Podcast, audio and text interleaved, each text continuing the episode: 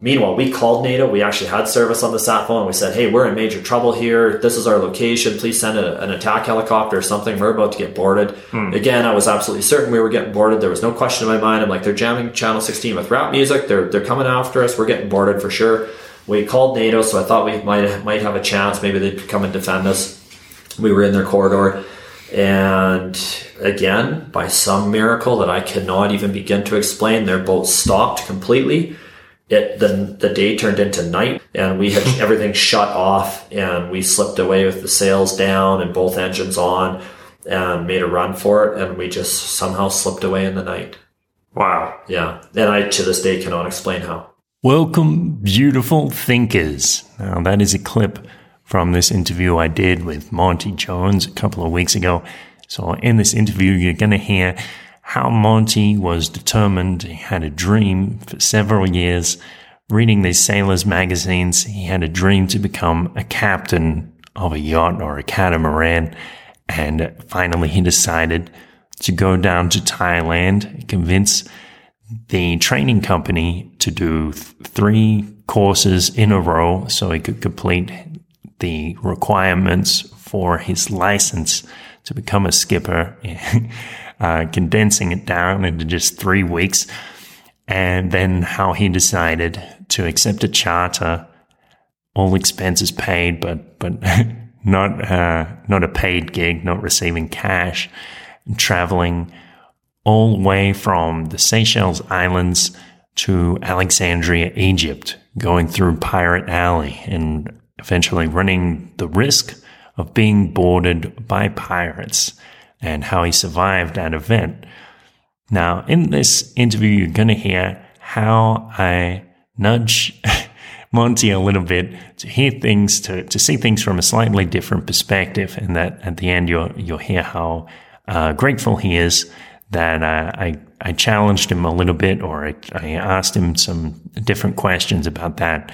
Now, maybe you need something like that in your life. Maybe you need somebody to, to help you see your life in a slightly different way. And I can help you with that. So if you go to beautifulpodcast.com, you see at the top, it says CBT sessions. So I'm offering these sessions using cognitive behavioral techniques and we can go through and listen to your to your situation, to what's going on in your mind, and I'll understand what's happening or do my best to understand what's going on in your head, and I'll put a little pressure on you in in the hopefully the right points so you can begin to see things from a different perspective or imagine what your life might be like if you had different beliefs. And we can go through and formulate an action plan so you can integrate those beliefs into your life to begin the process of change. So head on over to beautifulpodcast.com. You see that link at the top there in, in the title bar or in the, um, the, the bar at the top there. And you can book a session with me. Let's begin the interview.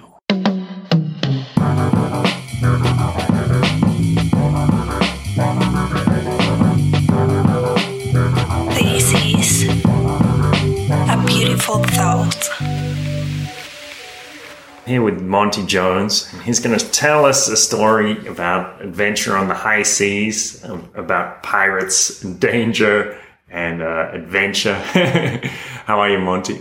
excellent excellent thanks for asking and yourself yeah, I'm good, man. nice So this the story kind of begins. Well, you're you're working in Fort St. John as a heavy heavy uh, Heavy equipment equipment. operator, Right. Natural gas and, and uh, fossil fuels there. yeah pipeline Um, what's what's your daily life like there? Yeah, in Fort St. John, it's a northeastern British Columbia small town, you know, 20,000 people, kind of redneck uh, in, a, in a good way, you know, in the way that I enjoy. And uh, yeah, so those are typically 12 hour days. Um, generally, we get paid from the time we leave the house till the time we get back. So um, yeah, you know, a couple hours in the in the pickup truck and 10 hours in the machine and, you know, Wow. good money and six, seven days a week, depending on the contract. Right. Okay. Hard work and a lot of money. Exactly. well, Yeah. decent, good money. Yeah. Yeah, yeah that's accurate. yeah. okay, that's good. And it's like you're you're uh, working there and you're you're actually building the pipelines for the natural gas. Absolutely, from start to finish. Okay, cool. Yeah. And then uh, you had this this idea in your mind, or you said earlier you said to me that you always had a, a sailing magazine there, there with you. Yeah, that's correct. Yeah, I always had sailing magazines in my backpack that I carried my lunch and whatnot in, and every coffee break I'd have a magazine in my lap, and I'd be dreaming about sailboats and sailing. Yeah, why is that? I don't know. Honestly, I I don't know if it has something to do with a previous life, if there is such a thing, or, or what it was. But ever since I was a child, when, when I was a child, I, I lived in books. I read a lot of books, and my favorite ones were about sailing adventures of old and about you know knights of the round table and that sort of thing. Hmm. And so I've always had a fascination with it my whole life. Yeah, yeah. So it's sort of a fantasy or a dream. Yeah. had. To me, it always, it always, there was always something, um, I guess in my mind it, that equated freedom. You know, hmm. being out on the high seas on a boat, to, in my mind was the most freedom you could possibly experience, even though I'd never hmm. done it. At least in this lifetime, I hadn't done it. So hmm. I didn't- wasn't really sure, but that's what I imagined it. Yeah, and that's what people say too. Like people, people talk about well, the sea seasteading, and there's also you. You mentioned a book to me uh, months ago about about a, a, a guy who lives on the sea, growing his little, I don't know, germinating lentils or something. Yeah, that book is called Sailing the Farm, Independence on 30 Feet, and I believe the author's name is Ken Needlemeyer. I think I got the, the last name I've probably butchered a bit, but a fascinating book. Um, basically describes in detail how you can sail around the world, not as a holiday, but as a way of life. yeah, amazing. So you you had that inspiration from from these these dreams and these magazines that you were reading, and then what what happened that you decided to take action about it? I just finally got tired of dreaming of it. I wanted to actually experience it. So I thought, well, the first step is probably to learn how to sail. And I'd hmm. never taken a, a trip anywhere that counted before. I'd been to the States, but that doesn't count. It's too much like Canada. So I didn't, I don't count that. Hmm. And so I wanted to do, I wanted to take some kind of an international trip and I wanted to learn how to sail. Hmm. But what's the what's the thought process when you're making that decision? Like, is it just screw it, you know, let's do it, like like Richard Branson or something, or where where, where does it come from? Part of it is probably that I was always a bit of an adrenaline junkie. So my, my hobbies included, you know, dirt bikes, race quads, mountain sleds. And when I was riding a mountain sled, I got quite good at it. I used to do cliff drops and shoot climbs and so really, really advanced stuff that, that's super dangerous and, and technical. Hmm. And I really like adventure and I thought that would be a grand adventure to fly to the other side of the planet and experience a different culture and learn how to sail. right. So you booked a, a sailing course. I did. I booked a sailing. Actually, I booked three courses back to back, which this company had never done before. Uh-huh. And the, I found the company uh, online. They were their Gulf Charters out of Thailand. That's where I learned how to sail. And I, when I contacted them by email, I said, "Look, I wanted, I want to leave there with my skipper's license, and I've never been on a sailboat in my life." so naturally, they wrote back and said, "Well, that's probably not possible, and you know, no one else has done that before, and we've never had anyone do these courses back to back. Typically, people come and they do, you know, either the the crew course or the watchkeeper course, depending on where they've what they already have accomplished as far as sailing goes." Mm-hmm. And I told them, "Well, that's not going to work for me. I've got my mind made up. I want to do whole entire thing in one shot." And there's only two months a year that I have a window to do it because of my oil patch career. And we mm-hmm. call it breakup in Canada. It's where the ground gets too wet and Okay. soggy from the winter thaw. And basically the whole industry shuts down for two, three months. So I said, here's the two, three month window. And I want to do all the courses back to back. And I said that it's roughly six months from now. So that should give you enough time to find some more customers to hopefully make this happen. And if you can make it happen, I will give you, I'll pay in full before I even get there and, and I'll, I'll commit to it. Hmm. These are Thai people or the Nope, they were they, no, they were expats. Um, Uh-huh. They did have some Thais working for them, of course, but uh, it was expat run. Uh, the guy, there was an Australian guy actually named Phil Harper that owned the company at the time. Okay. Yeah, really, really good guy, and I believe he's still involved with Gulf Charters to this day. Okay. This is out of Bangkok or where? No, no, they were based out of uh, in between. Um, there was a little fishing village I stayed in called Ban Amphur, and then it was Sin City Pattaya. So Pattaya, Thailand, and Ban Amphur was a fishing village. So, so those two places are separated by roughly 15 kilometers. So the marina was at the 7.5 kilometer mark. It was right basically in between the two. Hmm. Yeah. Okay. So the, eventually they said, "Yeah, we'll do it." eventually, yeah, eventually they said, "Hey, we found enough customers. We can do this. The deposit is this much." And it includes all of the cour actually I was prepaying for all of the courses and my accommodations, which they lined up. What and it was amazing. They lined it up with a Dutch couple. They were just a really awesome couple, and they own these big apartment. Um, they called it a condo hotel. It's some I don't know what that's supposed to mean, but basically Yeah. condo apartments or whatever. Yeah. And so that's what I did. Yeah, I just I prepaid and booked the flight and and then basically worked out the rest of the winter season and anticipated my trip. Okay. So, uh, so you book, booked the flight for that off season from that breakup, Yes. and then you you flew out there to Thailand. I guess you hadn't been to Thailand before, I'd never been anywhere out of Canada or the US in my life. right? Yeah. Yeah. well, what was it like? Well, First impression. Well, there it was it was quite an ordeal just getting there because initially I was denied my original flight because of issues with the U.S. Customs. There was a plane change in the states that was required, and they are a funny bunch. You know, I don't have a criminal record or any issues, but I was detained by U.S. Customs at the Calgary airport in or in uh, in Alberta, and, and still on Canadian soil. And they said, "Hey, you need a waiver to come through U.S. territory, and because you don't have one, you're not flying today." So I thought the whole trip was done before it started. And then my sister said, "No, you've been looking forward to this for far too long, and been, and you're going no matter what." She had a whole bunch of air miles, so she just said, "Find another flight. I'm on my way to the airport." She booked the next flight with air miles, and off I went. I've you know, so Wow. I showed up in Bangkok, having been awake for about 72 hours because this whole thing just drug on, and I was so ramped up with all the the pot- potential setbacks, and finally getting to go and whatever. So I show up in Bangkok, and this lady picks me up at the airport that used to be married to my younger brother. And the first thing she says to me after a greeting, she says, "You know, I don't really like driving the city. Would you mind?"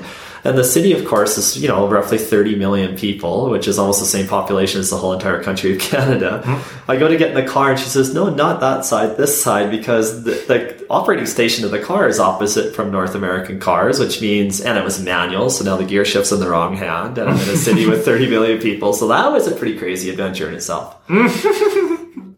Uh, but to get to Pattaya, you have you had to take a boat, or No, no, no. It's on the main highway, and actually, so because of Ah, culture okay. over there, because of the the family culture, um, we were just it was just kind of me and her at first for a little shopping trip to the mall to get me some short sh- some shorts because I didn't really have any shorts. You know, I come from a redneck town, just wear jeans all the time. No need for shorts there. I needed Yeah. some light clothes for a really hot climate. It was so hot there because that's actually their low season. Right. Um, because it gets too hot for the tourists. All the tourists leave. Like it's super hot, like 45 degrees in the shade hot Celsius. So super hot, muggy. And, um, and then we needed a chaperone for a longer drive because of their culture. So her younger brother hopped in the car with us. I drove the whole time. And I literally drove us all out to this small fishing village, Ban Amphur.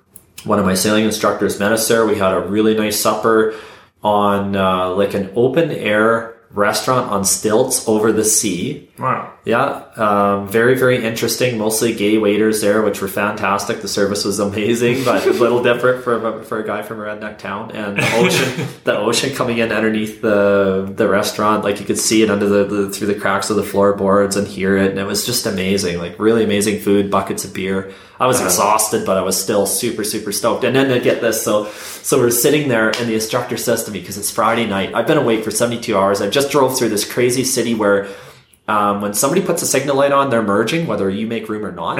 you basically move or get your car dented, right? So, so this whole crazy thing. And then I'm sitting there and we're having supper, and he says, "Okay, so Monty, your course starts Monday morning, and it's only Friday night, so you have the weekend to take it easy." He said, "However."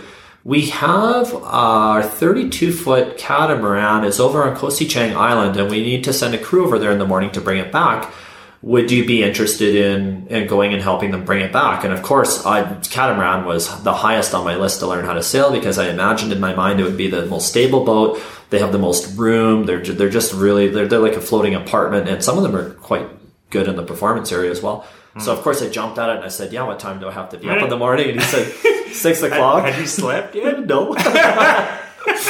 exactly. I know it's crazy, right?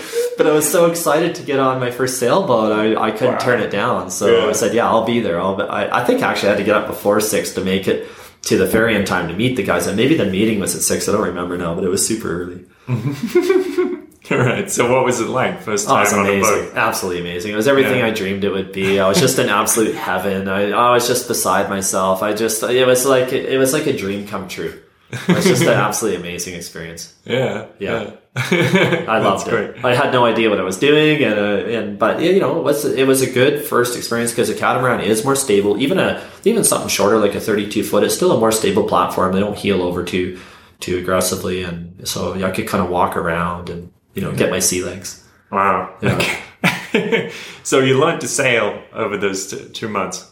No, actually, I was done in three weeks, three and a half weeks. What? I was completely done.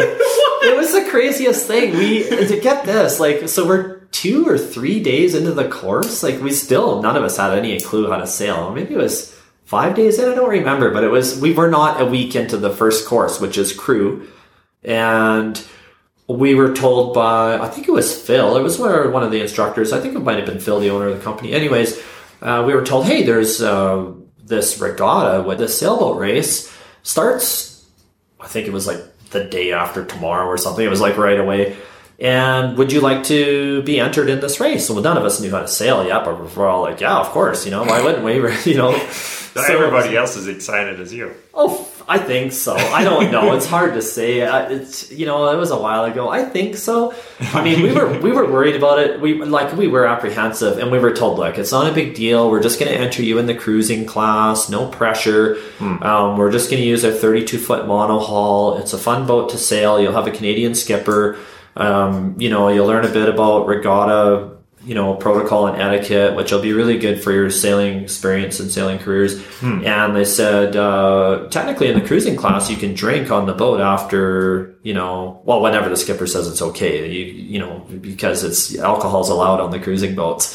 so it's not, not as hardcore as the, and there, but there was full race teams that flew in from around the world. This is a big deal. There was big television crews all over the place and Okay. it's a huge deal. Like it's, we're talking like the some of the biggest racing teams around the planet are there with their carbon fiber race yachts and you know Wow. full television crews. Yeah, it's a big deal. But Top- at the same time, they let you in just being well, amateurs. there's there's mul- still- there's multiple classes. So Ah, those I guys would be in the expert class or whatever they called it. I don't Ah, even know what the different divisions were called. Yeah. there was multiple divisions, and we were in the cruising class, which is the very lowest division there is.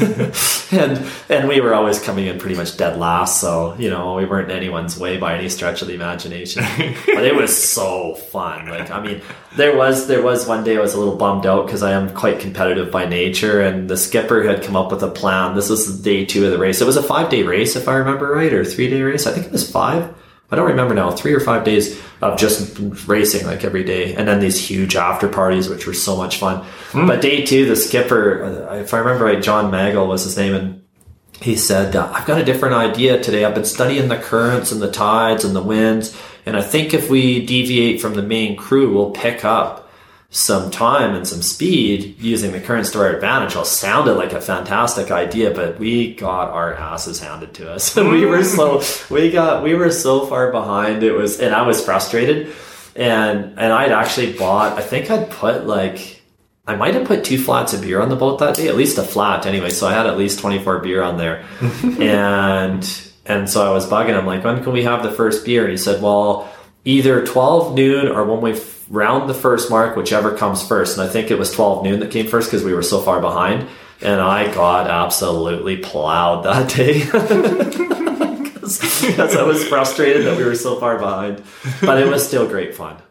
Well, you- It sounded like you were putting a lot of pressure on yourself. Probably. I think that's fairly typical of me. I tend to do that. So I just really wanted to finish in a in a good position, even though we really didn't even know how to sail yet. why, why do you think you put so much pressure on yourself, even when you're just, you know, three, four days into learning a skill? I don't know.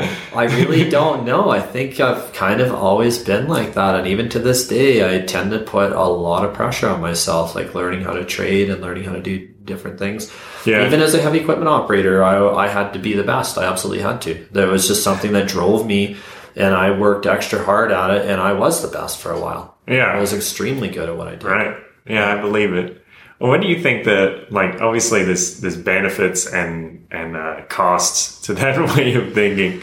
What do you think of the the benefits and what are the costs? I think the benefit the benefits outweigh the costs big time. The costs are lots of concentration and effort and willpower, and the benefits are I think that- that's the wrong excelling. way around. What? no, no, no. The, the, Okay. Or sorry. The, yeah, you're right. The costs are the extra attention and willpower and concentration and effort, and the benefits are just you know pulling it off and being the best and and Uh-huh. and, and But the cost is, uh, is also that that frustration when you you feel like you need everything now. You need to be the best right now. Yeah. Nothing can wait. Yeah, there is that. I, I, I do. I think I can. Uh, I'm not. I'm not the best at, at kind of slowing down and saying, "Well, you know, I'm learning. I'll, I'll get better at it." I do do that. I, I could be better at doing that and be a little easier on myself. However, I guess we're all just wired different, and that's sort of how I'm wired. And and so yeah, I just go for it and try and be as good as I can possibly be. And, and I do get frustrated if I don't, if I'm not as good as I think I can be. And, Yeah. and then I try way harder and put in, you know, just yeah, do whatever it takes, kind of thing. Do you think it's possible to, to try really hard and do your best without putting so much pressure on yourself? Yeah, I do think it's possible. I think there's a lot of tools out there, especially in this day and age, and I probably should be using a lot more of them. Which tools? Ah, just uh, personal development tools. Uh-huh. You know, like just breathe, for example. I don't, you know, I, I haven't learned how to breathe yet. See, also it's such a basic thing. You know, people, what do you mean you don't know how to breathe yet? You've been alive for how many years? It's like, yeah, no, I, I get by, Yeah. know? yeah. but I'm not, you know, I don't know anything about Wim Hof breathe. Oh, I, I know the theory behind it. I've never done it. Yeah. You know, meditation. It's like, what's Yeah. that? Like, I, I, I know the concept. I've tried it. You know, I sit down and I make it like two, three minutes. My mind's already like mock chicken somewhere else in another universe. I'm like, oh crap. Yeah, well, that's a, that's well, that's the thing as well. This is a problem like for uh, self-demanding people because like you sit sit down for meditation and you know maybe you even hear this concept like oh just uh, make your mind go blank and you're like mm, trying really hard to make your mind go blank. That's not how you make. that's that's not going to help. And uh, anyway, you like say making your mind blank is this really high standard that maybe people reach after months or years of, of meditation. Right. So it's like. Uh, you know, if you sit sit down for meditation the first time, maybe your goal should just be just uh, bring your focus back to the point of attention. You, you know, That's what I try and do. with uh, whatever happens. right. Yeah, I try that, but uh, I guess that's just maybe one of those things that I have to attack like everything else and say, well, I have to get good at this, so let's just sit here until I figure it out. Yeah, well, the, this is the paradox about it because you can't treat it like that. You can't be self-demanding when it comes to meditation. It will not work. Okay. This is the like the skill where you you must let go of that. Become the observer. That's what people say. yeah, yeah, that's one that's one way of looking at it. Yeah, that's Right. right. Cool. Yeah. Something to work on. yeah, yeah. All right. So, so you didn't win the regatta, I imagine. Oh no, no, we got we got absolutely just yeah, we we we got handed out there for sure. But you know, it was a really good experience, and I was I'm grateful and, and thankful to this very day for it. It was amazing. Yeah, Yeah. yeah. and like the instructors and the courses and the and Gulf Charters, the whole experience in Thailand was absolutely unbelievable. I I mm. actually had my skipper's license completed in three and a half weeks. I was there in Thailand for a total of five weeks. So finally, after the three and a half weeks of super intensive, like either in a classroom on a sailboat the whole entire time, the last week and a half, I got to just kind of chill out and just go party and kind of enjoy the sights. And yeah, it's so beautiful, man. It really is. I did not want to come home. I was pretty salty when I got back to Canada. yeah, my friends got sick of it pretty quick. so they they uh, they gave you a skipper's license. They did, yeah. So it's kind of uh, there's different different ranges of, of captain's licenses.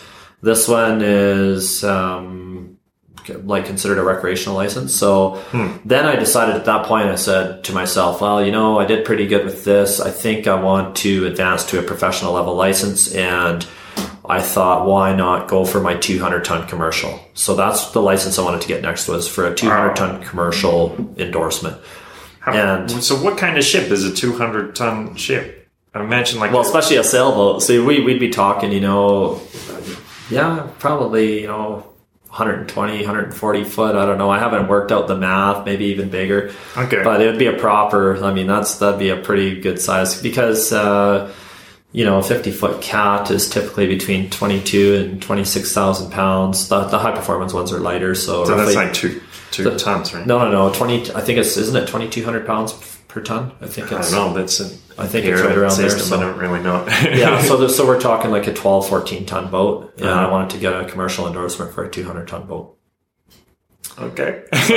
Roughly 10 times the size or whatever. All right. Okay. so, di- how did that happen? Well, I still haven't actually pulled off the 200 ton Uh-huh. endorsement, but I did. That's how Pirate Alley happened. So Okay. basically, I decided I want to get my 200 ton commercial endorsement, which means I need a lot more mileage. And I need a proper ocean passage. Yep. So I was told to go on a site called crewseekers.net, mm-hmm. which is a site that you can go and, and it's a paid site, so you pay to have a membership there. Mm-hmm. But there's these sailing gigs that come up all over the world. Sometimes it's just private yacht owners that need extra crew to help them sail from continent to continent. That's pretty typical. Mm-hmm. So I was on there and I've been watching for a while, and this this one gig came up, and it was a delivery job of a 50 foot catamaran from Seychelles Republic to Alexandria, Egypt. And I looked on the global map, and that was a pretty good run. I knew that would give me all the mileage I needed and all the days at sea I needed to get my 200 ton commercial endorsement. So that was the one I decided I wanted, and I applied for it. Now, when I applied, I sent the sailing CV to the to the email address and mm-hmm. provided my phone number and all that stuff. The skipper's wife got back to me and she said, you know, the skipper David, he's out at sea right now. I just got to tell you, you don't have a lot of experience, and he probably won't take you. This is kind of, mm-hmm. this is kind of a high profile job. Sure. However, I'll pass on your CV, and the decision, decision is ultimately his. And five days later, he got in touch and wanted a Skype interview. So Okay. I did a Skype interview with him, and he decided he was going to take me.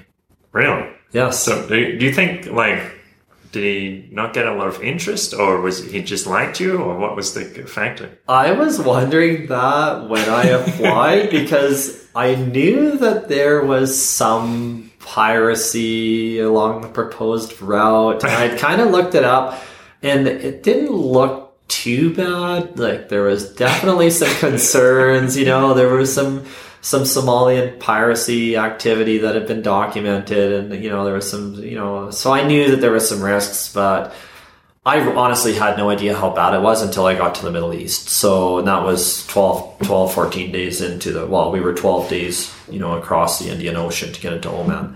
And that was after nearly getting ported once already. So, Right. But so wait, yeah, yeah, yeah. Let's skip ahead. yeah. Yeah. So, okay, so you don't you don't know for for sure why he accepted you, but maybe it was because other people didn't want the risk. I strongly believe that there was only two or three of us that were crazy enough to apply for it in the first place. Possibly two, because there was two of us basically hired, quote unquote, air quotes. yeah. Uh, it was not a paying job. It was a volunteer. Oh, really? It was a volunteer job. All it, okay. it was all expenses paid from London Heathrow and back to London Heathrow. So I had All to right. pay my own way to London, England, and then everything was paid for from that point. So Okay. that was the marshalling point. So uh, That was the deal. So it, it cost me money out of pocket to go and do this job. okay. So what what did you think of the skipper of, of the captain? He was definitely an interesting sort. So from the UK, um, I I did like him. He did really piss me off a few times, like really pissed me off a few times. But overall, I did like him. I'm still in contact with him to this day. Yeah. The first And- first impression. First impression, I wasn't 100% sure. You know, it sounded like he knew what he was doing, and that was the main thing. And Yeah.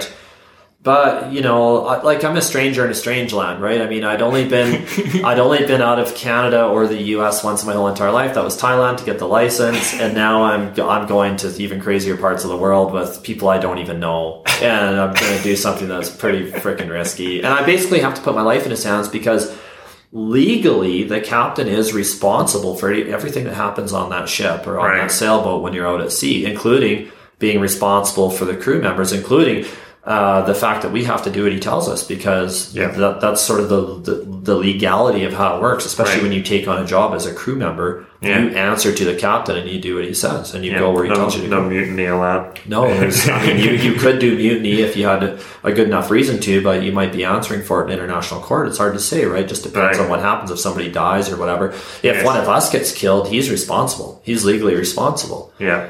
So yeah, it's a, it's a totally different paradigm. And me being a super independent person, that was not an easy decision, and it wasn't easy for me to do. To Hmm. just literally put my life in someone else's hands and be prepared to do what I was told. I've never been good at doing what I was told ever.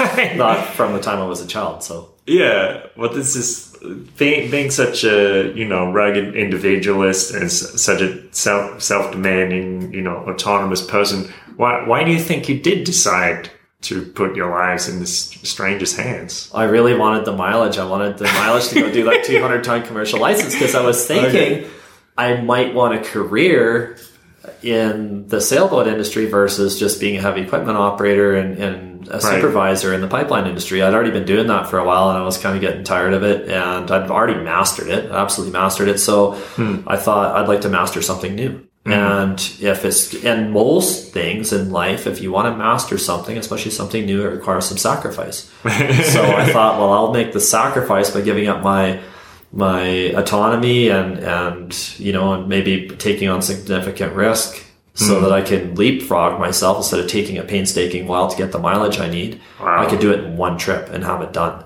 Wow. and then go on to do the training. Because once I have the mileage logged and the time at sea logged, I can literally just enlist for the training as soon as I can afford it, and I could go straight on to get the 200 ton commercial endorsement. so, what did your family think about this? I don't really know. They didn't have much of an option. I mean, I just told them. they just know. Uh, his Monty is going to do what. Yeah, yeah, I think, I think my family has the same uh, opinion about me with the, you know my, my crazy adventures. You so, but your sister didn't say anything either. She, They she were worried because of you know they were, they knew there was maybe a little risk of pirates. I don't think they understood how bad it was either. Right. And and I did tell them I'll check in whenever I get service, which Yeah. would be basically whenever we hit port. But I said there'll be times where you don't hear from me for two three weeks, and don't be alarmed. That's just you know I'll be out in the middle of the ocean somewhere, and I'm not going to have access to communications. Yeah, Yeah. fair enough.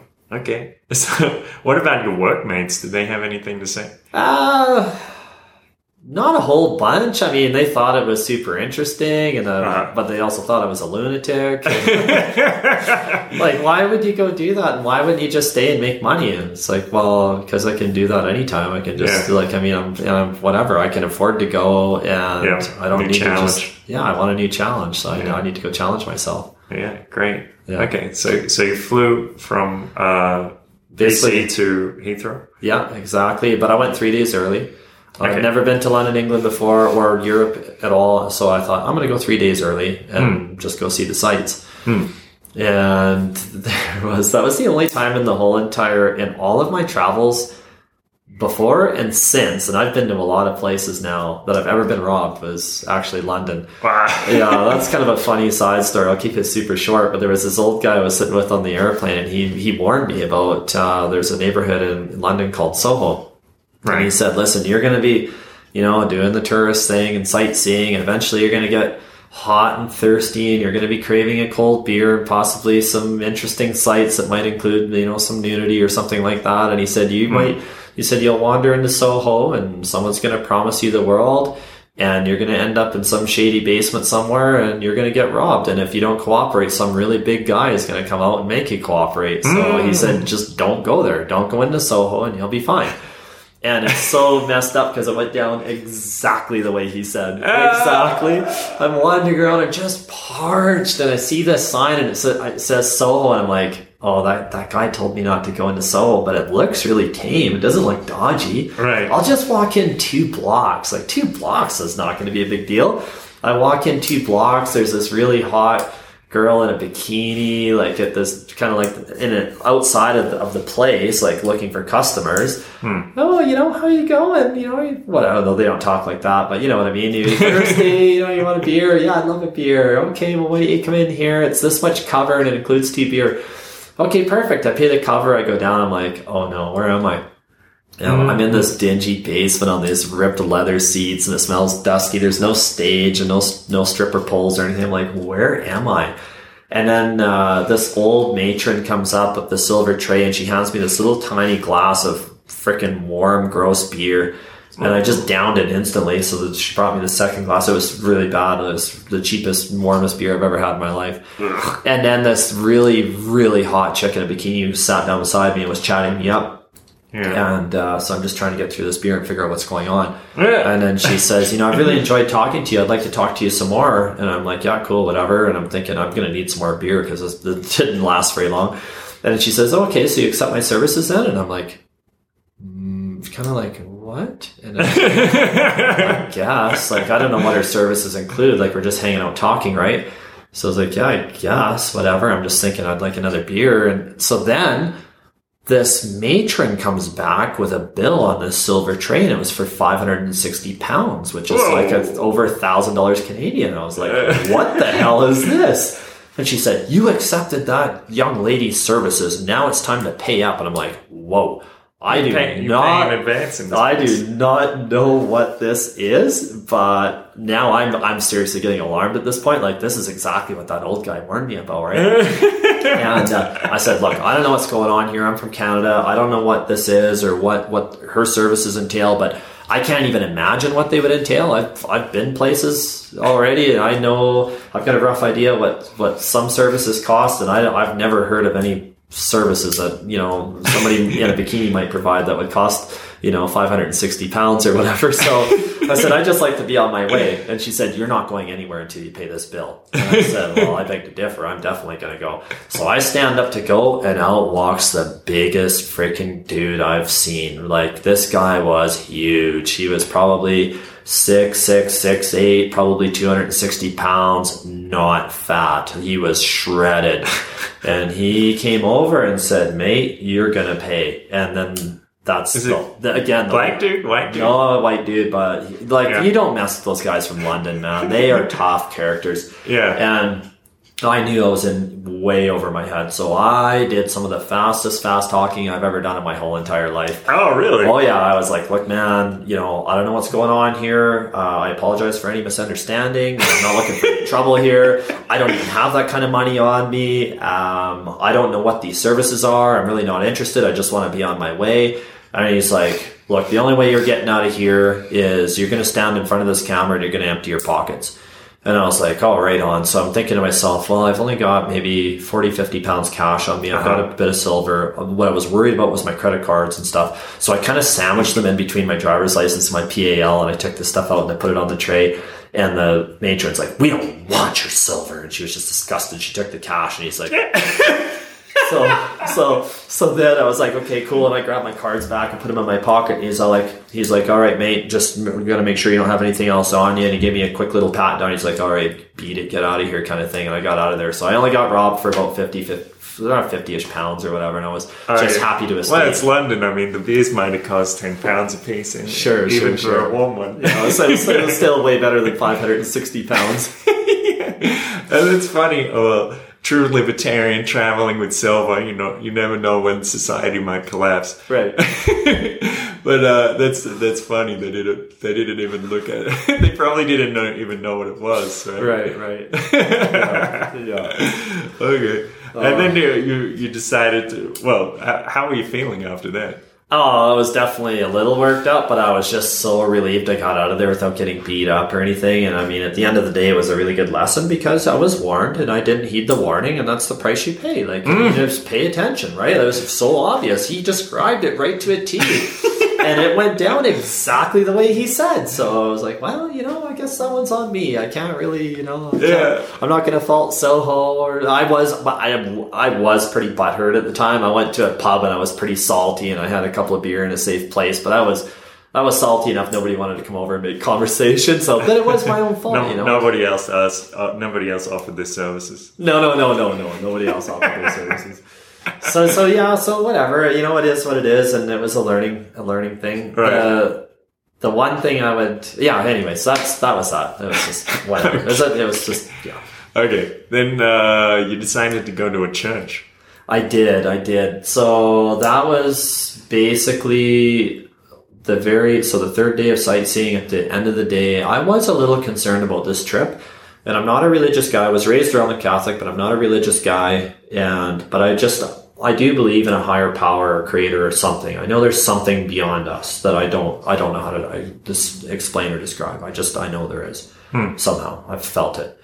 And so I went to the largest and oldest basilica in all of London, and I literally got down on my knees in front of the main altar and I asked um, for protection. I basically I made a prayer asking for protection, Mm-hmm. and it it was very heartfelt, and I get a little emotional thinking about it. Mm. But um, I thought it can't hurt, and I wasn't glib about it. I was very very sincere, mm. and I thought, you know, it is what it is. I'm in. I'm in it, no matter what it's going to be now. This trip. So, but this certainly couldn't hurt. So that was the, the kind of the last thing I did, and then it was asleep, and then we all met at London Heathrow the first thing the next morning. Well, why do you why do you think you decided to say that prayer? I think that my it was probably my intuition telling me like this is probably a little more serious than you realize, and hmm. you might want to just. I mean, it certainly. I don't know. You know, I don't know what what really pushed me. It was just. I guess I was looking for any edge I could possibly get because I was really. Hmm. It was I was really taking a chance with this one, and I knew it. Yeah. Yeah. So you you go in the church and kneel by the altar. Yeah, I kind of looked Yeah. around first, like I kind of got a feel for it because I wasn't sure if it was the right one. But uh-huh. there was people literally entombed in the walls and the floors. Like this place was built in the 1600s or something, and it was Wow. massive, absolutely massive. And there was definitely a some kind of an energy in there. It was hard to describe. It was it was a Some- pretty something pretty good, pure, or I wouldn't. or- I wouldn't put it that way. Just probably something that that's that was old and powerful and and just I don't know, hard to describe. You know, it wasn't malevolent or or evil feeling. It, it felt okay, but just um, you could tell that a lot of things had kind of gone on in there as far as energy goes. Hmm. It was. It felt like a powerful place from an energetic standpoint somehow. Hmm. Hmm. So it felt to me like it was the right place. Hmm. And it felt to me like it was the right time to do it. And hmm. yeah so i mean that's a that's a crazy thing for me to even do in the first place. Yes, you know i after my childhood i you know i would basically run out of the house if somebody pulled out a bible or you know hmm. like i'm just not into it or going to a church or anything like that. I just wasn't into it at all. I didn't you know I wasn't i'm still not into religion. I i think that religion is just another way to bind people to, Right. to you know, like the Latin root religare, to bind or to hold back. Yeah. I think that's what Yeah. religion's really for. But I do think that there is a higher power, and I think there is. Well, now quantum physics is, has given us a way to access the quantum field with hmm. our minds, and scientific studies been done on that to absolutely prove it beyond a shadow of a doubt. Hmm. So that does support the theory that there is a higher power because the higher power is the quantum field, basically. Yeah, that's Okay, a yeah, fascinating that's a- that's a subject. in interesting way of looking at it. Yeah, yeah, it is. Uh, but back to back to your experience. Right. So you you you walk in, you feel this kind of ancient or this old energy, this powerful place. Yeah, it took a bit. Like it didn't happen right away. It was just like, well, you know, I just kind of immersed myself in the environment for 15, 20 minutes and the feeling gets stronger and stronger as I was, as I spent more time in there. Mm, okay. Yeah. And so so maybe you're sitting in the pew for a while contemplating. No. I was just, I was wandering around and, Uh-huh. and I kind of had it in my head that I wanted to find a place to, to make a prayer. Hmm. And, but I wasn't really 100% sure. So I just kind of, you know, I wandered around there and kind of soaked it in. Hmm. And, uh, and yeah, and then when I felt like the time timing was right, and I felt the urge strongly enough, is when I did it. Hmm. Okay. So you you walk to the altar and kneel, Yeah, and you close your eyes. I imagine. yeah, bowed my head, Yeah. the whole thing, And Yeah. what do you? folded what words? What are the words? in I don't mind? remember. It was like a conversation. Like uh, it was like Yeah. yeah. Like, uh, did you have questions? No, no, it was I was praying. I was asking. I was asking for something. Yeah. and I and I think I was promising something in return too. Like if you know if I can get through this in one piece, I'll make an effort to you know be a better person and, and pay more attention and whatever. I, ju- I just don't remember the exact details, but I just remember it felt it just felt really really strong. Mm. It felt Okay. it felt like I- it felt like I was heard, and it felt like you know there was like a contract of some kind or something. You know something on a spiritual level that I can't under can't can't really explain well. Right. Yeah. So what what is that feeling? Like, uh, does that have a name? Uh, No, Like no, being- I, I don't know how I'd label it. Being moved. Yeah, I guess Yeah. so. Yeah, Yeah. yeah. It's hard. To, it's hard to label it. What does it feel like in in your body when you remember those moments? It just it brings up emotions because it was kind of an emotional experience, and and because of what happened in the trip, because I think that it actually made an impact on the trip on Yes. the outcome. But what? It, well, if you In hindsight. sit, sit up a little, Yeah, take a take a deep breath. So if if you go back to that moment on the altar, maybe there's some somewhere in your body, like in your in your belly, in your solar plexus, your heart, maybe even in your shoulders or your head. Is there some some way you can feel something? yeah. Just base, basically in my, I guess, in, in my chest area. It Yeah. just feels nice. Okay, Yeah. like warm. Yeah. or- yeah, comforting. Yeah, Yeah. yeah, Okay. Fair enough. It's like a hug or something. yeah. Yeah. It's like a, you're gonna be okay. Yeah. Don't worry about like it. You'll be fine. it's good. Yeah. okay. When I walked out of there, I, I had some comfort. Like I felt like I'd been heard. Hmm. Yeah, Yeah. which is super cool. Yes. Yeah. okay. Good.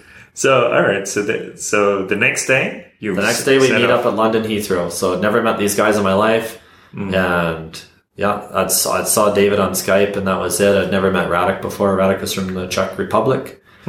Um, quite a quite a quite a figure. He, he was you know he could have been a model. He was he was built like he was built. Well, he was really really physically well built. A super good looking guy, very articulate, and um, and then David he was. So Radek and I would have been the, the ladies' men out of the three of us. And David was, you know, older, but David's, you know, really well built too. He used to be a weightlifter and stuff like that. Just All a right. shorter guy and had the pretty harsh UK accent and a sense of humor I totally didn't understand, but you know, it was all good.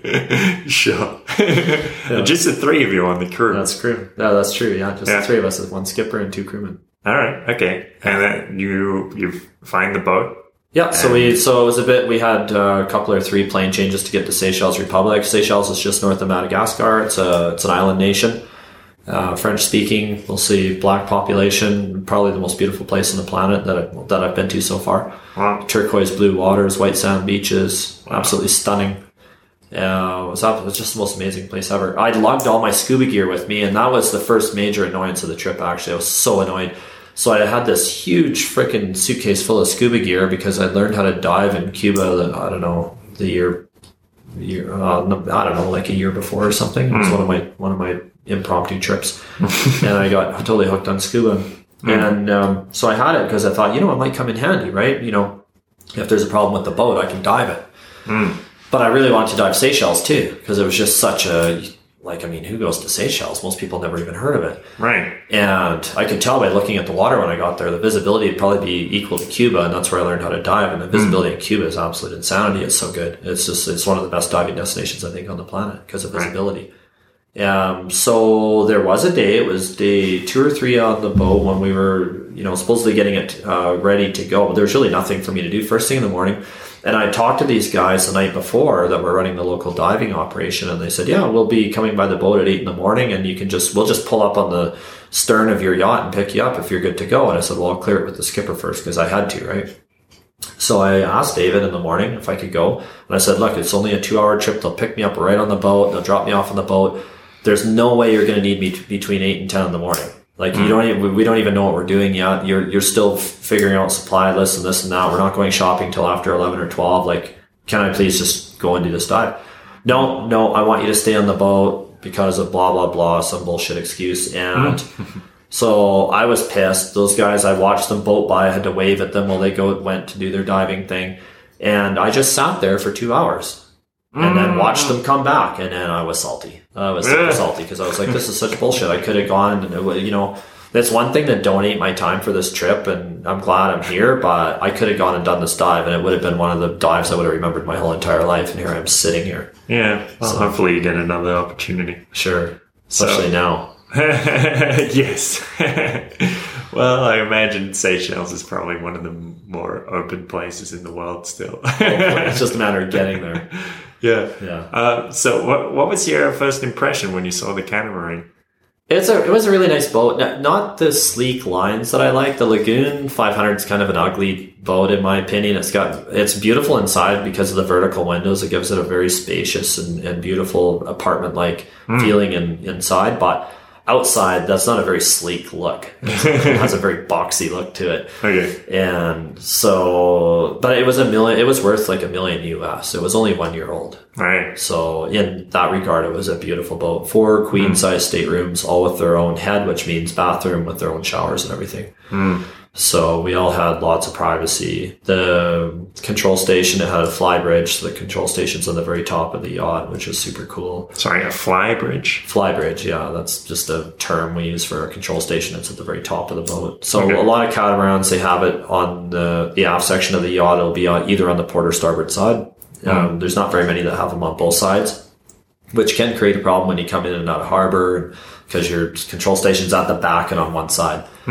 Um, there's a, a newer catamaran that is super, super, super high end, very expensive carbon fiber, capable of race boat speeds. That has an interesting cockpit layout where it's on the very front of the boat, which is very interesting, very cool. That one's called a gunboat. Has nothing to do with guns, but it's just the name of the yacht. Okay. Really cool boat. But this one had it on the very top, which is probably, I mean, it's it's also very good. It's just that when you're in a really hot climate, you have to be careful. You get a lot of sun, which is brings me into the the rotating crew schedule we had, which was super interesting. So I literally had a schedule I had to consult with all the time. I still have a copy of it. It was a really neat schedule.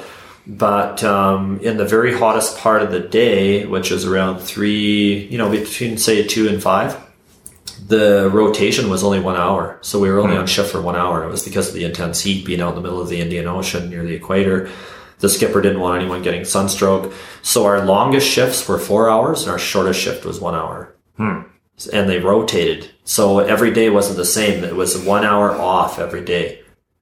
Okay. So if my shift was two in the afternoon on Wednesday, it was three in the afternoon Thursday, it was four in the afternoon Friday. It rotated one hour every day. So that meant but then that uh, no- eventually the shifts eat into your uh, sleeping time and Yeah, but they all do. Okay, Yeah, right. because the short, the longest one's four hours. Yeah. And this is part of the thing when you're on that kind of a job. It's a delivery job. You somebody has to be at watch at all times. Right. That boat has to be under command at all times.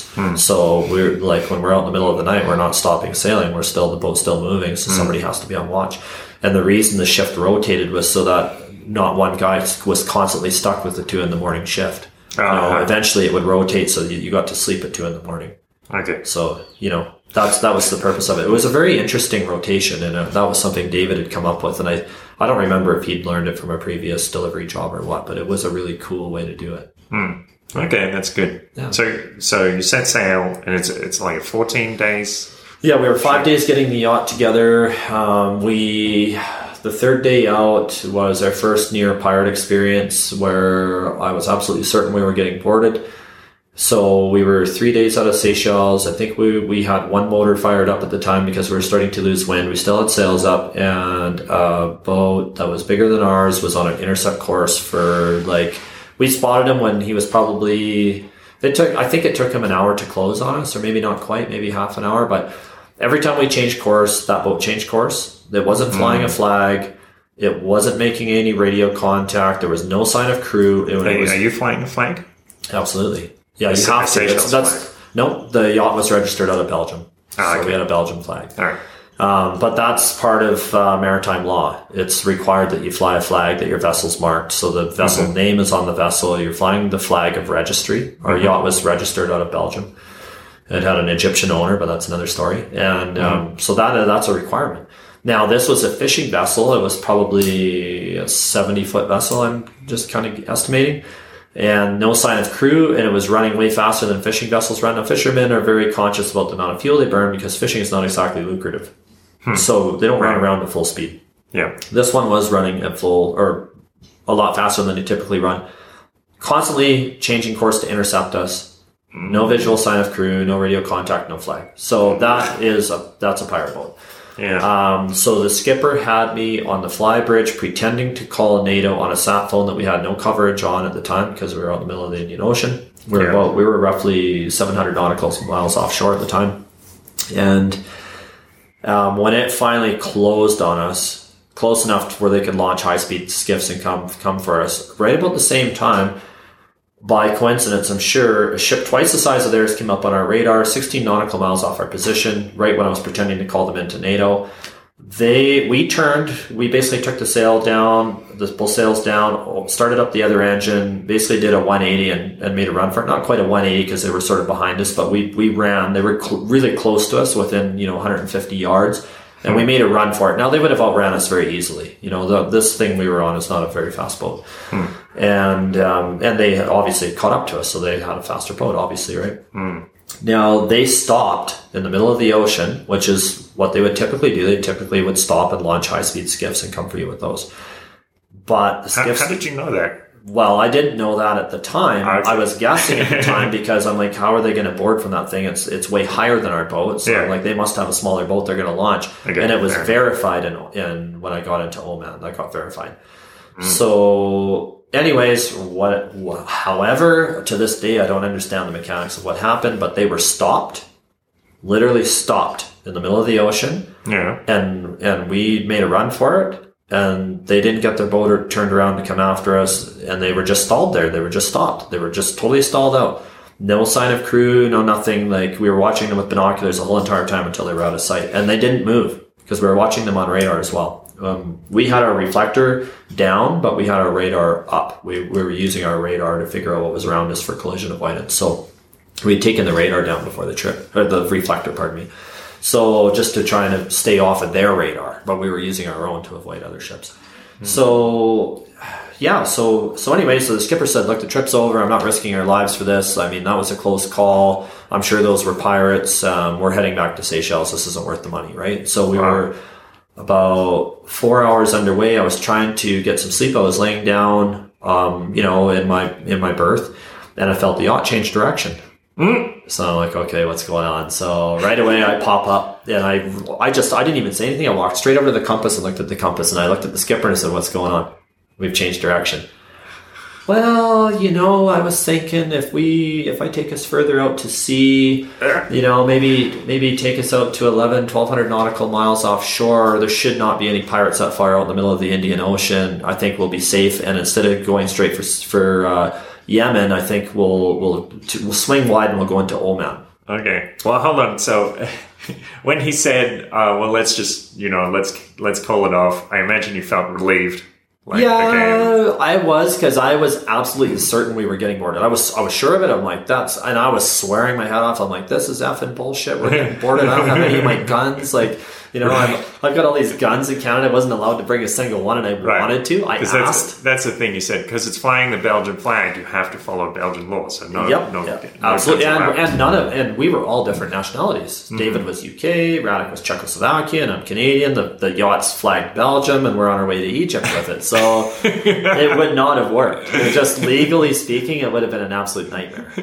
So Yeah. it was just impossible. So, so okay. So I imagine then you you were kind of um, had mixed emotions because you on one hand you're relieved, like okay, we'll get, we'll get back to Seychelles, no pirates, Right. We'll, we'll be safe. But on the other hand, you're like, well, I'm missing out on an adventure. Like this is what I I, I came to do. Move At the this. time that it happened, Yeah. I was there was so much adrenaline and frustration for knowing I couldn't properly defend myself and knowing we were getting boarded because I was absolutely convinced we were getting boarded. Hmm. When we did get boarded, I was relieved that that we didn't get boarded, but you know I knew that it was only a matter of time. If it had already happened three days out, it was probably going to happen. Right. And so when he decided we were heading back out to sea, again, I just, I knew because it's not my decision, right? And I know I have to go along with this decision. He's the captain and I have a role to play and I knew what my role was and I knew I, that's, that's what I'd signed up for. So it was just, okay. And I, I knew in my head, I knew in my head, I'm like, you know, this guy's thinking about the contract and he doesn't want to miss out on the contract Sure. He is trying to, to keep us safe. So he, you know, he's not being reckless, but he's thinking about the money. And he's thinking that he does want it because I didn't understand at the time, but he had a personal relationship with the owner. That when the owner had bought the yacht brand new out of France, I believe David had helped sail it on its a maiden voyage. He was he was I think he was a crewman on that on the maiden voyage, or maybe he was uh, the skipper, but I think he was crew. So he had a personal relationship with the owner, and I think he just really wanted to complete the mission. So that that was the decision, and I didn't say anything about it. I was like, okay, that's the decision. I guess you know the adventure continues, but I was very apprehensive at that time because I knew mm-hmm. that there was I just didn't have a way to properly defend myself. We didn't Yeah. really have a sharp knife between us on that point. So. Were you afraid? I was a, I was definitely apprehensive and nervous. I don't know Yeah. if afraid probably isn't the right word because it's just uh-huh. It's like it's like doing a cliff drop of the mountain slide. You don't really have time to be afraid. I guess there is more time on a yacht, but it's just like you're in the you're in it. You're just kind of in the zone and you just Right. sort of deal with it. Or at least that's how, that's how I am. I just sort of yeah, deal with pi- it. I picture it a bit like well, maybe bef- before you go on stage, you might have stage fright, but when Right. you get you get up on stage, well, this I'm here. Right. this is what I'm gonna do. you know when when I thought we were getting boarded, I wasn't even afraid. I was I was super nervous. I had a ton of adrenaline, and I was more pissed off than anything because I was like, I can't even put up a good fight. We're just hmm. gonna get boarded and taken in, and that's gonna and it's gonna freak me out, and it's probably gonna be scary. But I'd feel way better if I could just at least put up a fight. You know, mm. at the very least. You know, Yes. just how I'm wired. I just.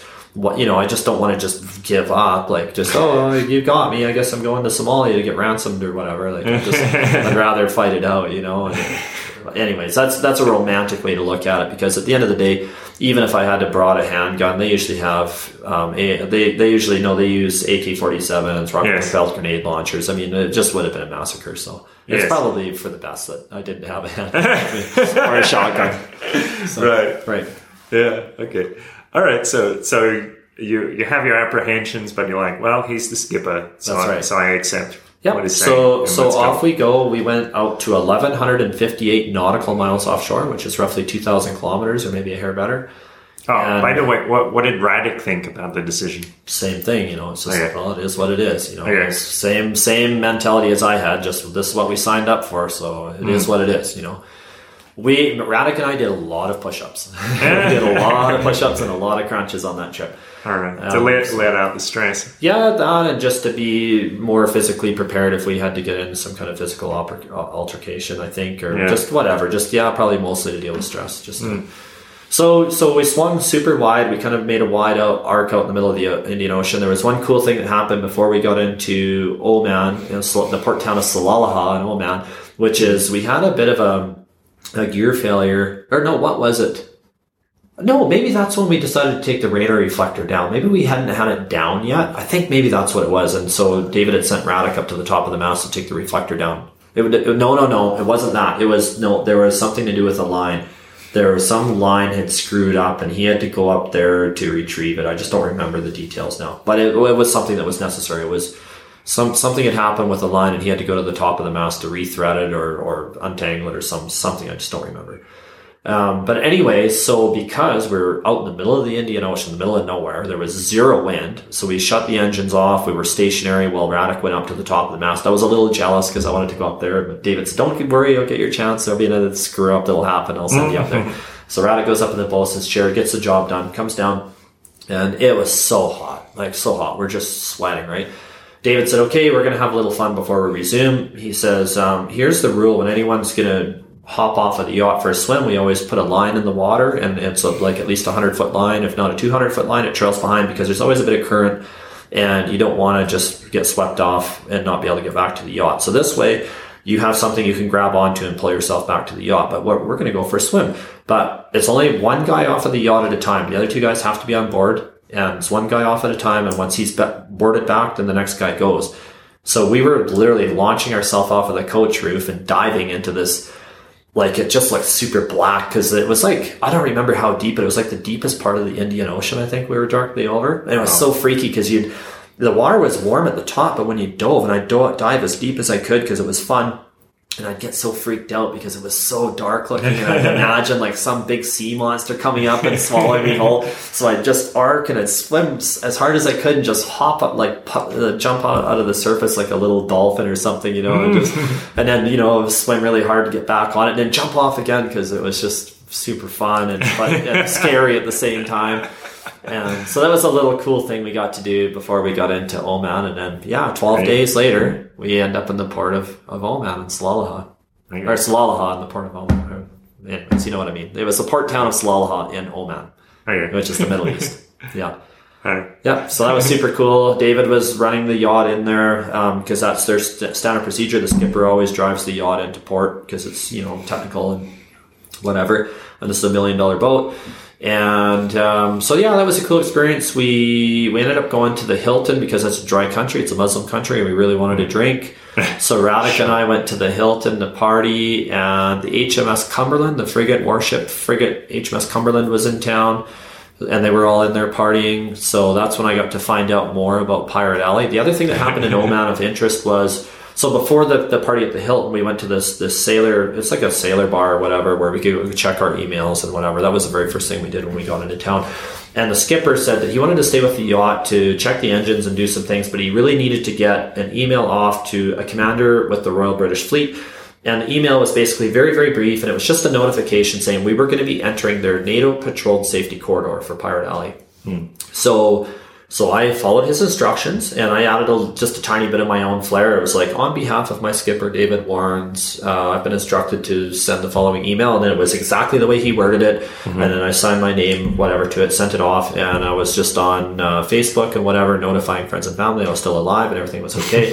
Forty-five minutes later, I get a return email that was 17 pages in total. The first page was basically kind of a short basically in layman's terms what the hell are you guys doing in this area. This is not for pleasure craft. This is a very dangerous part of the world. The following 16 pages were the documented pirate activity for the previous nine months in that area. And Wow. that's when i found out how serious it was. Oh.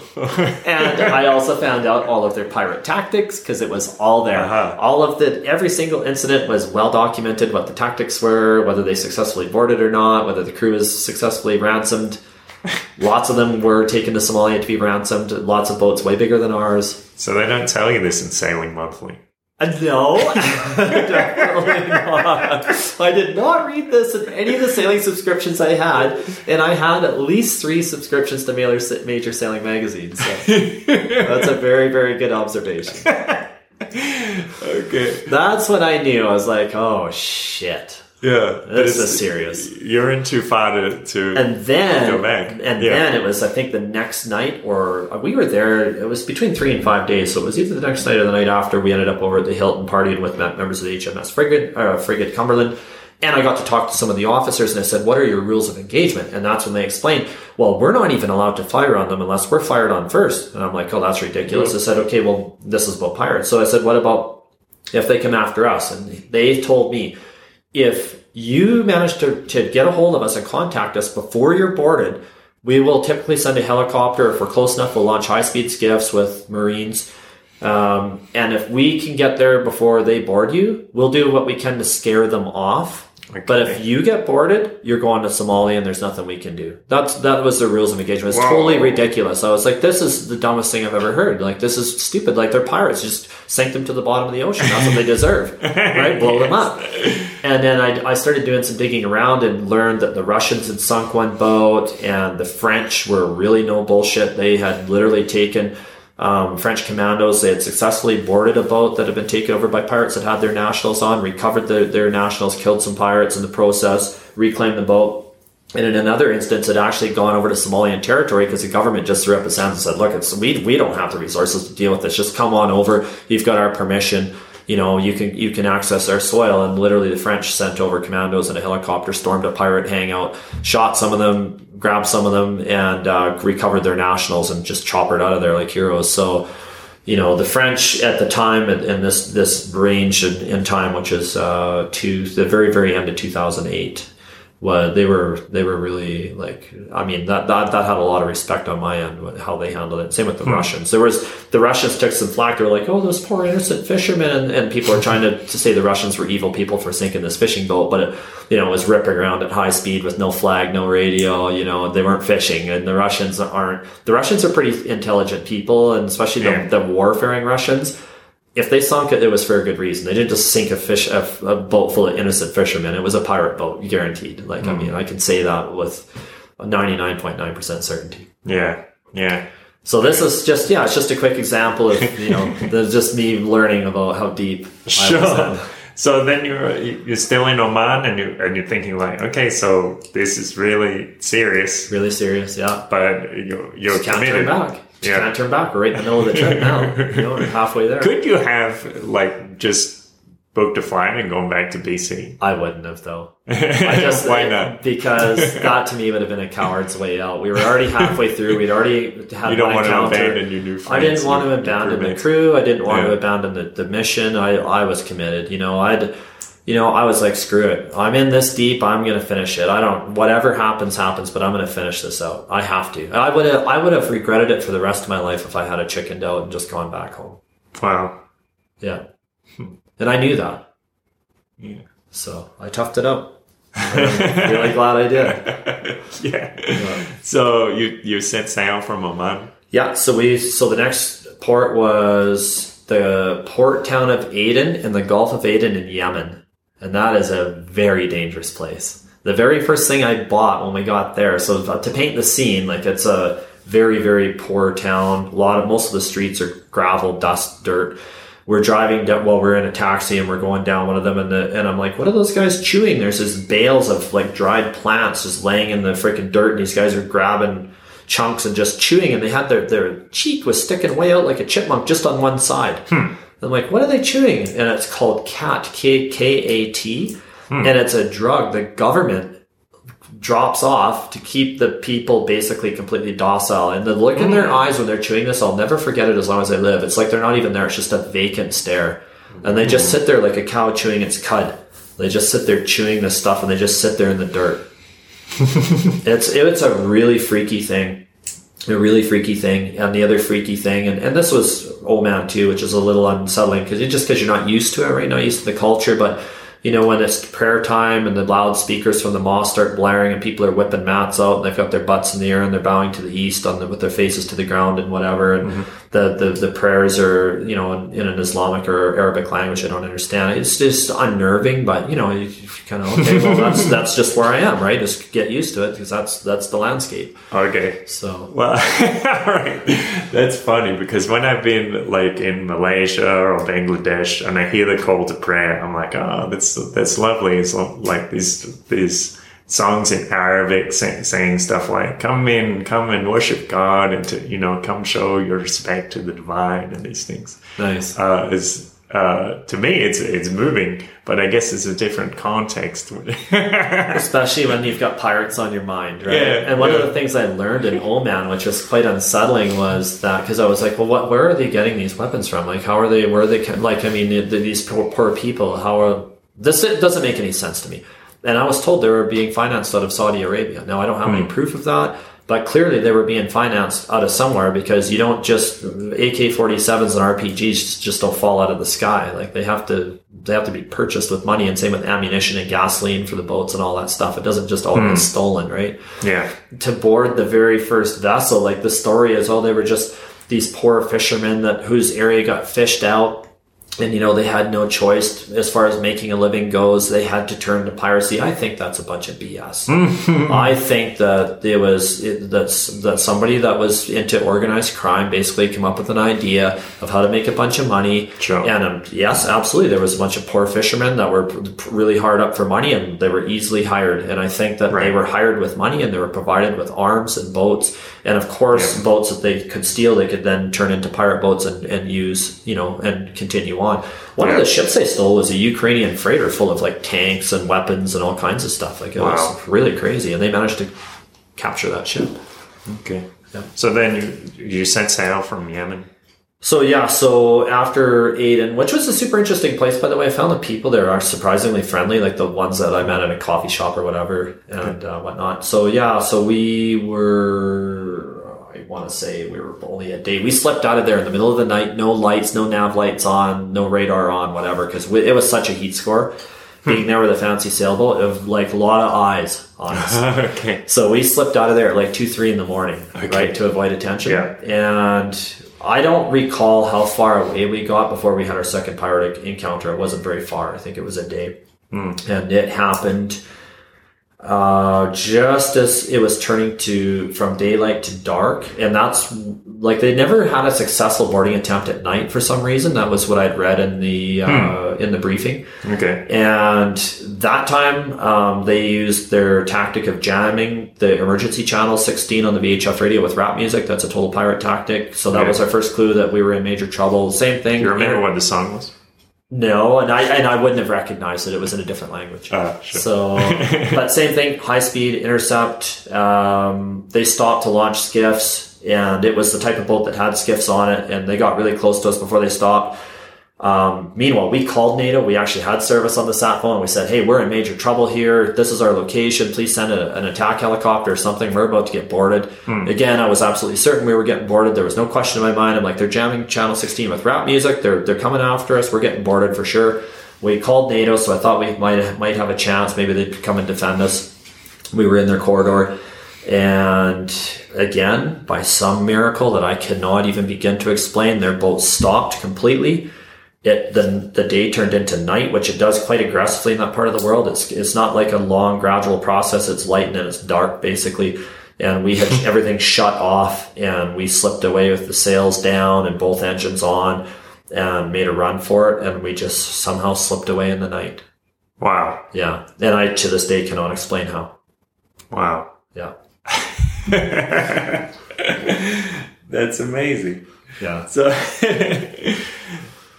so in your mind, is I mean, are these miracles? Because they they sound like miracles. To this day, I get a little bit of a shiver down my spine. My hair just did the tingly thing where when I think about this sort of thing, and uh, I think they probably were miracles. Yeah, I really do because just reading the documented pirate activity in those 16 pages for the previous nine months alone, and just knowing what part of the world we're in and how easy our boat was to board. I mean, we were just the easiest targets you can imagine. You know, it would have been so easy to board us and capture the sailboat. I mean, it's not a high value target to them. They're usually after multi million dollar ships, but our hmm. boat was no slouch. It was still a million dollar boat in U.S. Yeah. funds and, and three guys that they could ransom. yes. So, What, does it look like when day just turns to night like that? What it? it's it's cool, but it's just it when you're close to the equator. Now we were north of the equator by then, but keep in mind this trip did involve an equator crossing, and it is it's fairly rapid. Like it, it you know. It, it's not like in Canada where you know the North Country where I'm from. You know, in the middle of the summer, it doesn't even get dark till like 11:30 at night. You know, it's hmm. basically six to six is equator hours, and hmm. yeah, it just yeah, it's once the sun dips below the horizon, it's dark. Yeah. It's it's neat. It's kind of it's different, right? For a northern, a northern little freaky. Guy, it's like yeah, it's Yeah. different, but it, it can work to your advantage. so what what were you thinking? I mean, the the, the pirates just like well, it, it, it becomes night, and you think, well, I'm safe.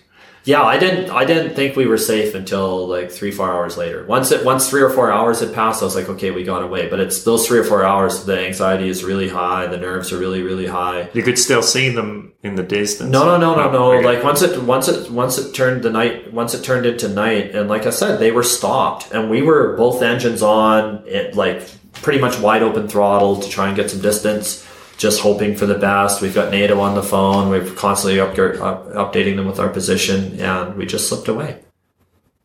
And to this day, I can't explain how. But I was absolutely certain we were getting boarded. I was certain of. So what do you feel in the in uh, after you realize the risk is gone?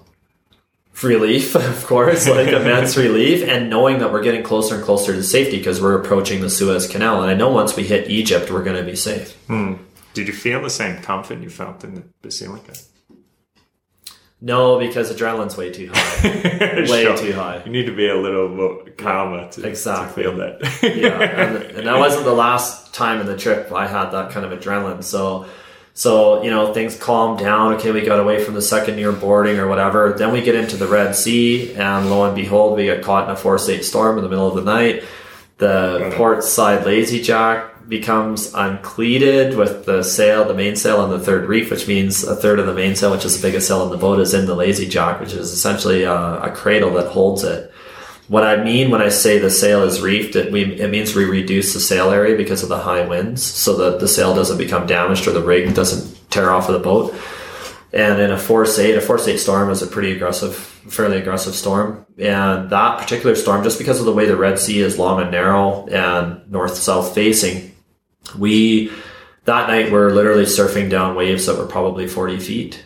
Hmm. And that boat typically typically averaged around six to seven knots boat speed. That night we hit 15.8 knots surfing down one of those waves. and Maybe it was a 60 foot wave. I don't know. It's, I, I honestly, to this day, it's hard to figure out like how deep those waves are because you'd, you'd crest over the top of a wave, but then you'd sail into this really deep trough. And I just remember hitting the bottom of these troughs and looking up and trying to figure out how, how far down we were, but it looked like the sea was like level with the top of the mast, and the mast on that thing's got to be 70 feet tall. Hmm. Like, so it was just insanity. Like you look at it, it's just like this massive wall of water as tall as the mast on either side of the boat when you hit the bottom of the trough, and it was hmm. just the most freaky thing. And then like a scene from Moby Dick or something. yeah, yeah, yeah. It's just some crazy thing that I can't begin to describe. And and what had happened, so because this mainsail is trying to detach itself from the boat, I, I was actually on my berth at the time. It wasn't I wasn't on shift. I was trying to sleep but the sea. It was way too insane to try to get any rest. And, then it makes a sound, the waves that slap the underbelly of the yacht, and it would just make this huge boom and it would just send vibrations through the whole entire yacht, including my bed.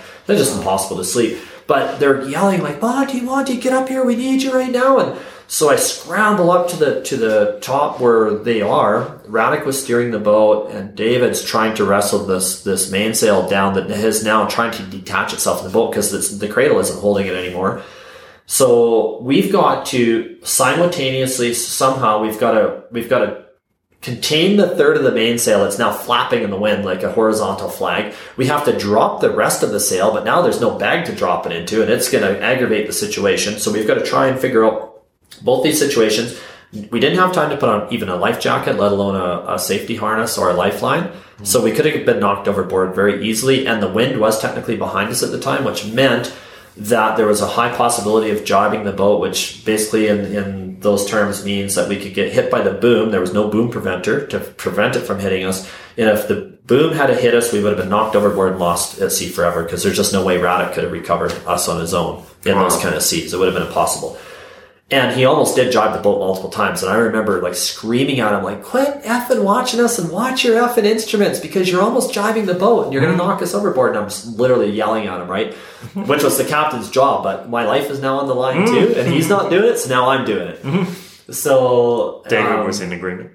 well, he did. He, I mean, he, he was just too focused on Uh-huh. the job at hand, which was Sure. wrestling the sail down. Yeah. And we were literally physically wrestling like a wild tiger of a sail and trying to just like bunch it up and lash it to the boom, which is what we ended up doing. But we're in the middle of a force eight storm, surfing down like 40, 50 foot waves or whatever they were. And lashing, wrestling it down was one thing, and then lashing it to the boom was a whole other ordeal. It took us an hour. But after an hour of like, it's just the most strenuous work you can imagine and most exhilarating and terrifying and like, is this guy going to jibe the freaking boat and, and get us knocked overboard or are we going to make it kind of thing? we finally get this thing lashed to the boom. The foresail's furled. We've, we've got both engines on for the maximum amount amount of control. And that was it. That was, that was that. Now we're motoring. Now, when the situation was done, I was immensely relieved, but Radek was really, really upset with me about yelling at him and actually wanted to fight me after. And we're still in this freaking storm, right? And I'm just looking at him in disbelief. I'm like, we just survived something that could have killed at least two of us, and then you would have been on your own and probably would have had a tough go of it too, because the rig would have self-destructed. And now you want to physically fight because your feelings are hurt. Like, I was just in disbelief. I, I literally laughed at him, and I was just like, "Man, if you even try it, I'm gonna throw you off of this boat. I'm gonna throw you overboard, and you will be lost at sea. So just put it out of your mind. I don't want to fight, but I'm not putting up with any of your shit either. You know, I was just like literally like, wow, like how is this even possible? So uh. it, it did blow over, and the next day things. Well, he was pretty salty for a few days, but he got Sure. over it. Okay. All right, we gotta we gotta wrap this up. So you you finally you arrive in Alexandria. Yeah, well, yeah, just to kind of wrap it up, we got into Sharm el Sheikh. We spent a few days there, which was really awesome. I finally got to use my diving equipment, and that is one of the premier diving destinations on the planet. I got my first night dive in, I did a few day dives. So it was a really nice experience. It didn't quite make up for not getting to dive Seychelles, but I was still happy to do it. And Rat, uh, I mean, pardon me, the skipper David Warrens had told me, we're going to stop here for a few days. You're going to dive. You're going to enjoy yourself, and you're going to decompress because I know how stressful that trip was on you. and so I did, and I was grateful. And then we sailed the Suez Canal, and that's another one for the record books. To get to do a trip that includes an equator crossing and the Suez Canal in one go is unheard of. In sailing terms, like most people sail their whole entire lives and never get to do that. And the destination was the Mediterranean Sea and Alexandria, yeah, Alexandria, Egypt, and the Mediterranean. So the amount of different ocean oceanic bodies that we crossed, the equator, the Suez Canal, it was an absolutely epic trip. Um, was there a moment when you realized, oh, well, we're safe? Like, Sharm el. Sheikh. Sharm el Sheikh. That was Sharm el Sheikh. Okay. Yeah, Sharm el Sheikh, Egypt, and, and that's when the owner finally showed up and got on board because now the all the danger's over. His life isn't in danger anymore. Like, which is why he hired a, a crazy crew to sail the boat. Right? Why, I mean, why risk his own life? He owns a million dollar boat, so we get it into Egypt, and he's Egyptian. That's when he shows up, and then he was on the boat with us for the rest of the trip, which was all the easy stuff, right? Yeah. So, so yeah, so, So he was happy. And then the last like minor salty thing that I'm still a little bit, I'm still a little like chagrined about is, um, he was kind of a cheap guy, and so when so like Egyptians, they, they they have to be bribed. Like all Egyptian officials, Sure. pretty much, I'm sure, or most of them expect some sort of a bribe. So. When we were clearing customs, he didn't give them the customary bribe, hmm. and therefore we couldn't get off of the yacht. They made us stay on the yacht for the last 24 hours we were in Egypt. Well, not the last 24 hours, but the 24 hour window I had to go see the pyramids. And I really wanted to go see the pyramids hmm. because he didn't give them the bribe to expedite us getting off of the yacht. They held us on there an extra 24 hours. I missed my opportunity to see the pyramids. The only thing I got that was left to do there was enough time to go get a hotel room for one night because the skipper was also kind of cheap. It had big roaches in it and stuff. It was a nasty ass room. And then, so that was my, my memoirs of Egypt. And then the next day we, we took a taxi to the airport. It was like an hour long drive. The cab was worth probably about $150. And I think the fare was about that much. So it was like the fare, or maybe the fare was 75 bucks and the car was worth like 150. I could Maybe literally, get could, I could. I could have put my hand in between the, the door frame of the car and the roof. Like I could see like an inch of room there. And there was a gas leak and the fumes were so bad. Um, Thank God I was in the passenger front seat so I could stick my head out the window. But Radek and the skipper, David, were in the back seat and the gasoline fumes were so bad they were almost puking back there. And then we get to the airport 'cause it's not done yet, right? And I bought some swords in, uh, I think it was Yemen. And they were in the suitcase and this this uh, airport official he's like oh you have swords in your in your suitcase and you that this is a big no-no and you can't have that. I'm like bullshit. I already looked at the i already know all the regulations. They're fine. And he's like no no no come and sit here. And he's like so he's kind of like nudge nudge wink Sure. wink. He's giving me like the, the obvious wink wink elbow nudge and i'm like go get your supervisor right now. I was so done with egypt at that point. I was so mad about not seeing the pyramids and stuff and all the other annoyances. I was like i was not having it. I was mad. I was Alright. like nope, get your supervisor. And then he's just like, okay, he threw in the towel and he's like, just go. so. But here's the good news, you know, you got out with your life. not only did I got out with my life, I got out with the experience, I got out with an amazing story, I got out with a letter of recommendation and commendation from the skipper who told me I would sail with you anywhere in the world, anytime, in any sea condition. And he, so he literally Any pirate condition. Well, I, I said, you know what? He said, would you do this trip again? I said, no, I think once is good. You know, I, I made pirate, I did pirate alley once. I, why push it? You know, why push my luck? Yeah. And my dream has always been to circumnavigate the globe, which I haven't done yet. But it, it- when I finally get around to doing it, I'm not going to do pirate alley. once, once is good. yeah, yeah. Uh, here's here's a question. Uh, all right, this might this might sound a little unusual. What is the, the there is some kind of link here between putting putting your life in the hands of the skipper and putting your life in the hands of God. Do you want to comment on that? Well, I would say I've never thought of it that way, but if if you want to word it in the way that, that I was putting my hands in or my life in the hands of God, hmm. then I would attribute the skipper being a vessel of God. Hmm. Because because at the end of the day he's just a man. Yes. Uh, if you want to talk about a higher power or or a creator or a god or or the god or however you want to f- put it in your head, the quantum field, whatever it is, whatever that thing is that most of us, anybody I think that really truly has the ability to use logic and reason, I don't think there's any way to describe it accurately. I think it's so beyond our comprehension that there's no point in even trying to label it. But whatever whatever it is, that force would have directed the skipper in such a way Hmm. that it would have that would have that would have been part of my protection. Right.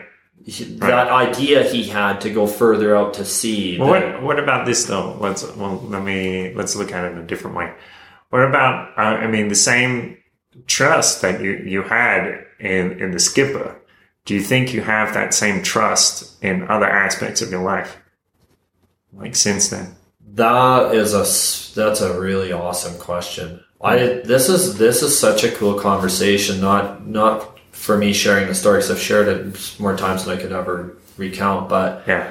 That really makes me think, and I love that. That that's what I'm going to take away from this interview interview or this this story for being. So thank you for that question. Hmm. I'm going to reflect on that. That's a really really deep question because I think maybe that's what's missing in my life right now. Hmm. I think that that I've been like a bull in a china shop and I haven't been tuned into the quantum field.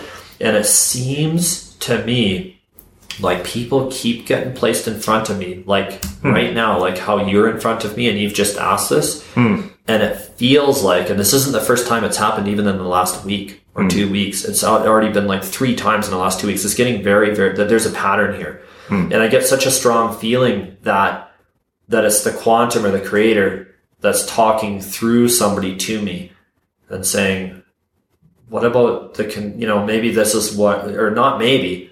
It's basically you're, you, this is what is wrong right now. This is why you're not achieving what you want to achieve because you're not connected and you're not communicating. I keep sending you messages and you're not hearing them and you need to pay attention.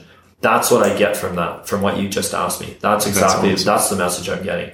so thank you. That's, that's, that's Well, you're, really awesome. You're you're a man of great faith in many aspects.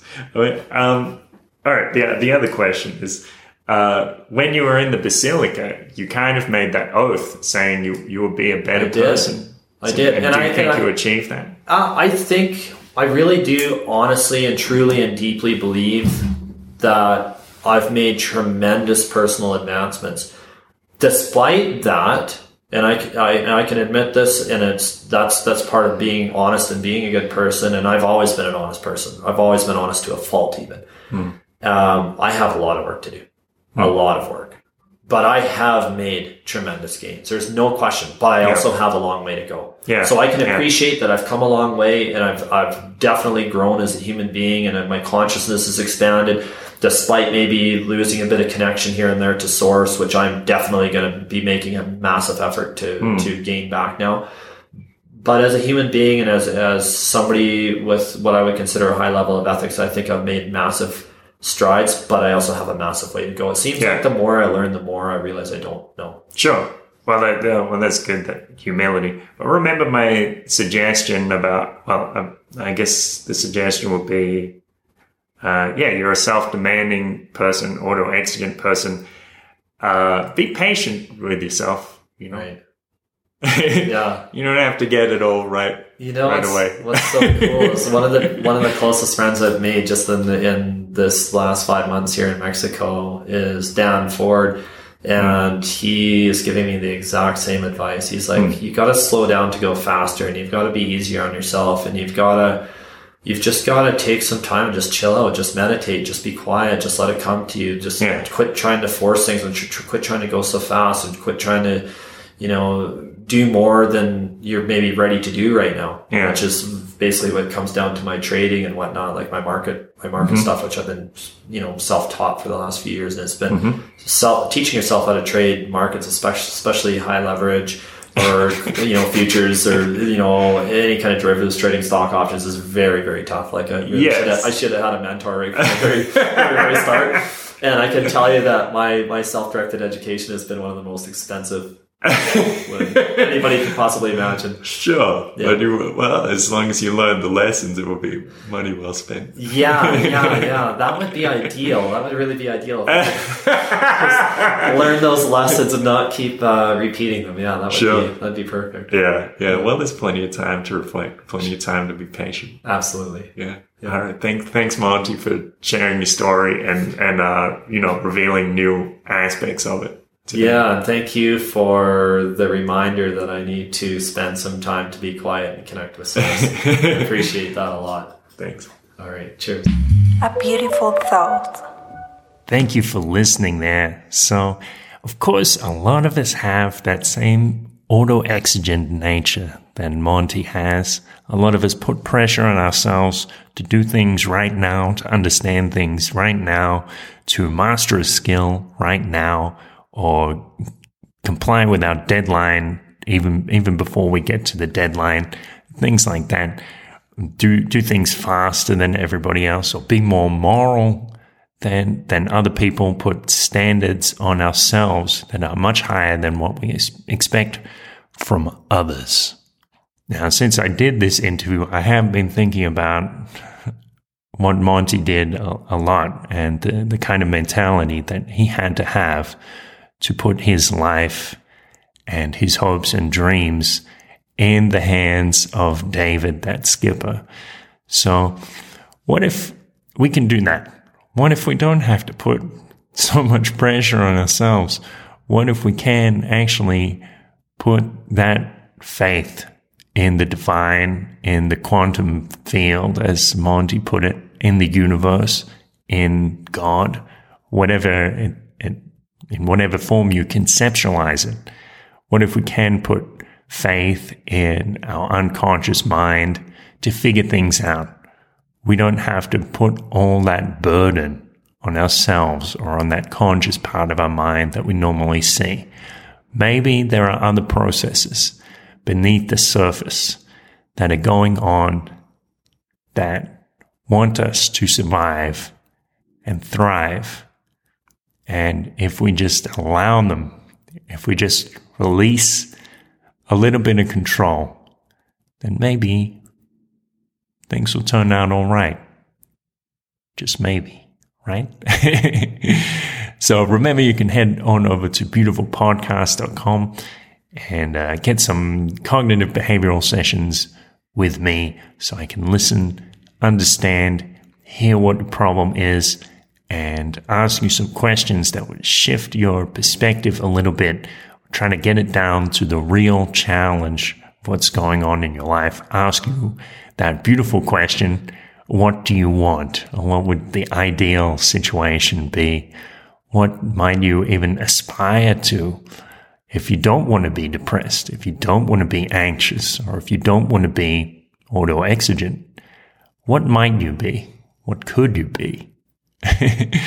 we find that opens the doors to all kinds of possibilities when we start to wonder what type of person we really could be. And we can change. We absolutely can. You might have been the same for a very long time, or you might say to yourself, This is who I am. But maybe we can change, and maybe it won't take that long to begin the process. So head over to beautifulpodcast.com and uh, book a session with me, please. and have a great day. That's the most important thing.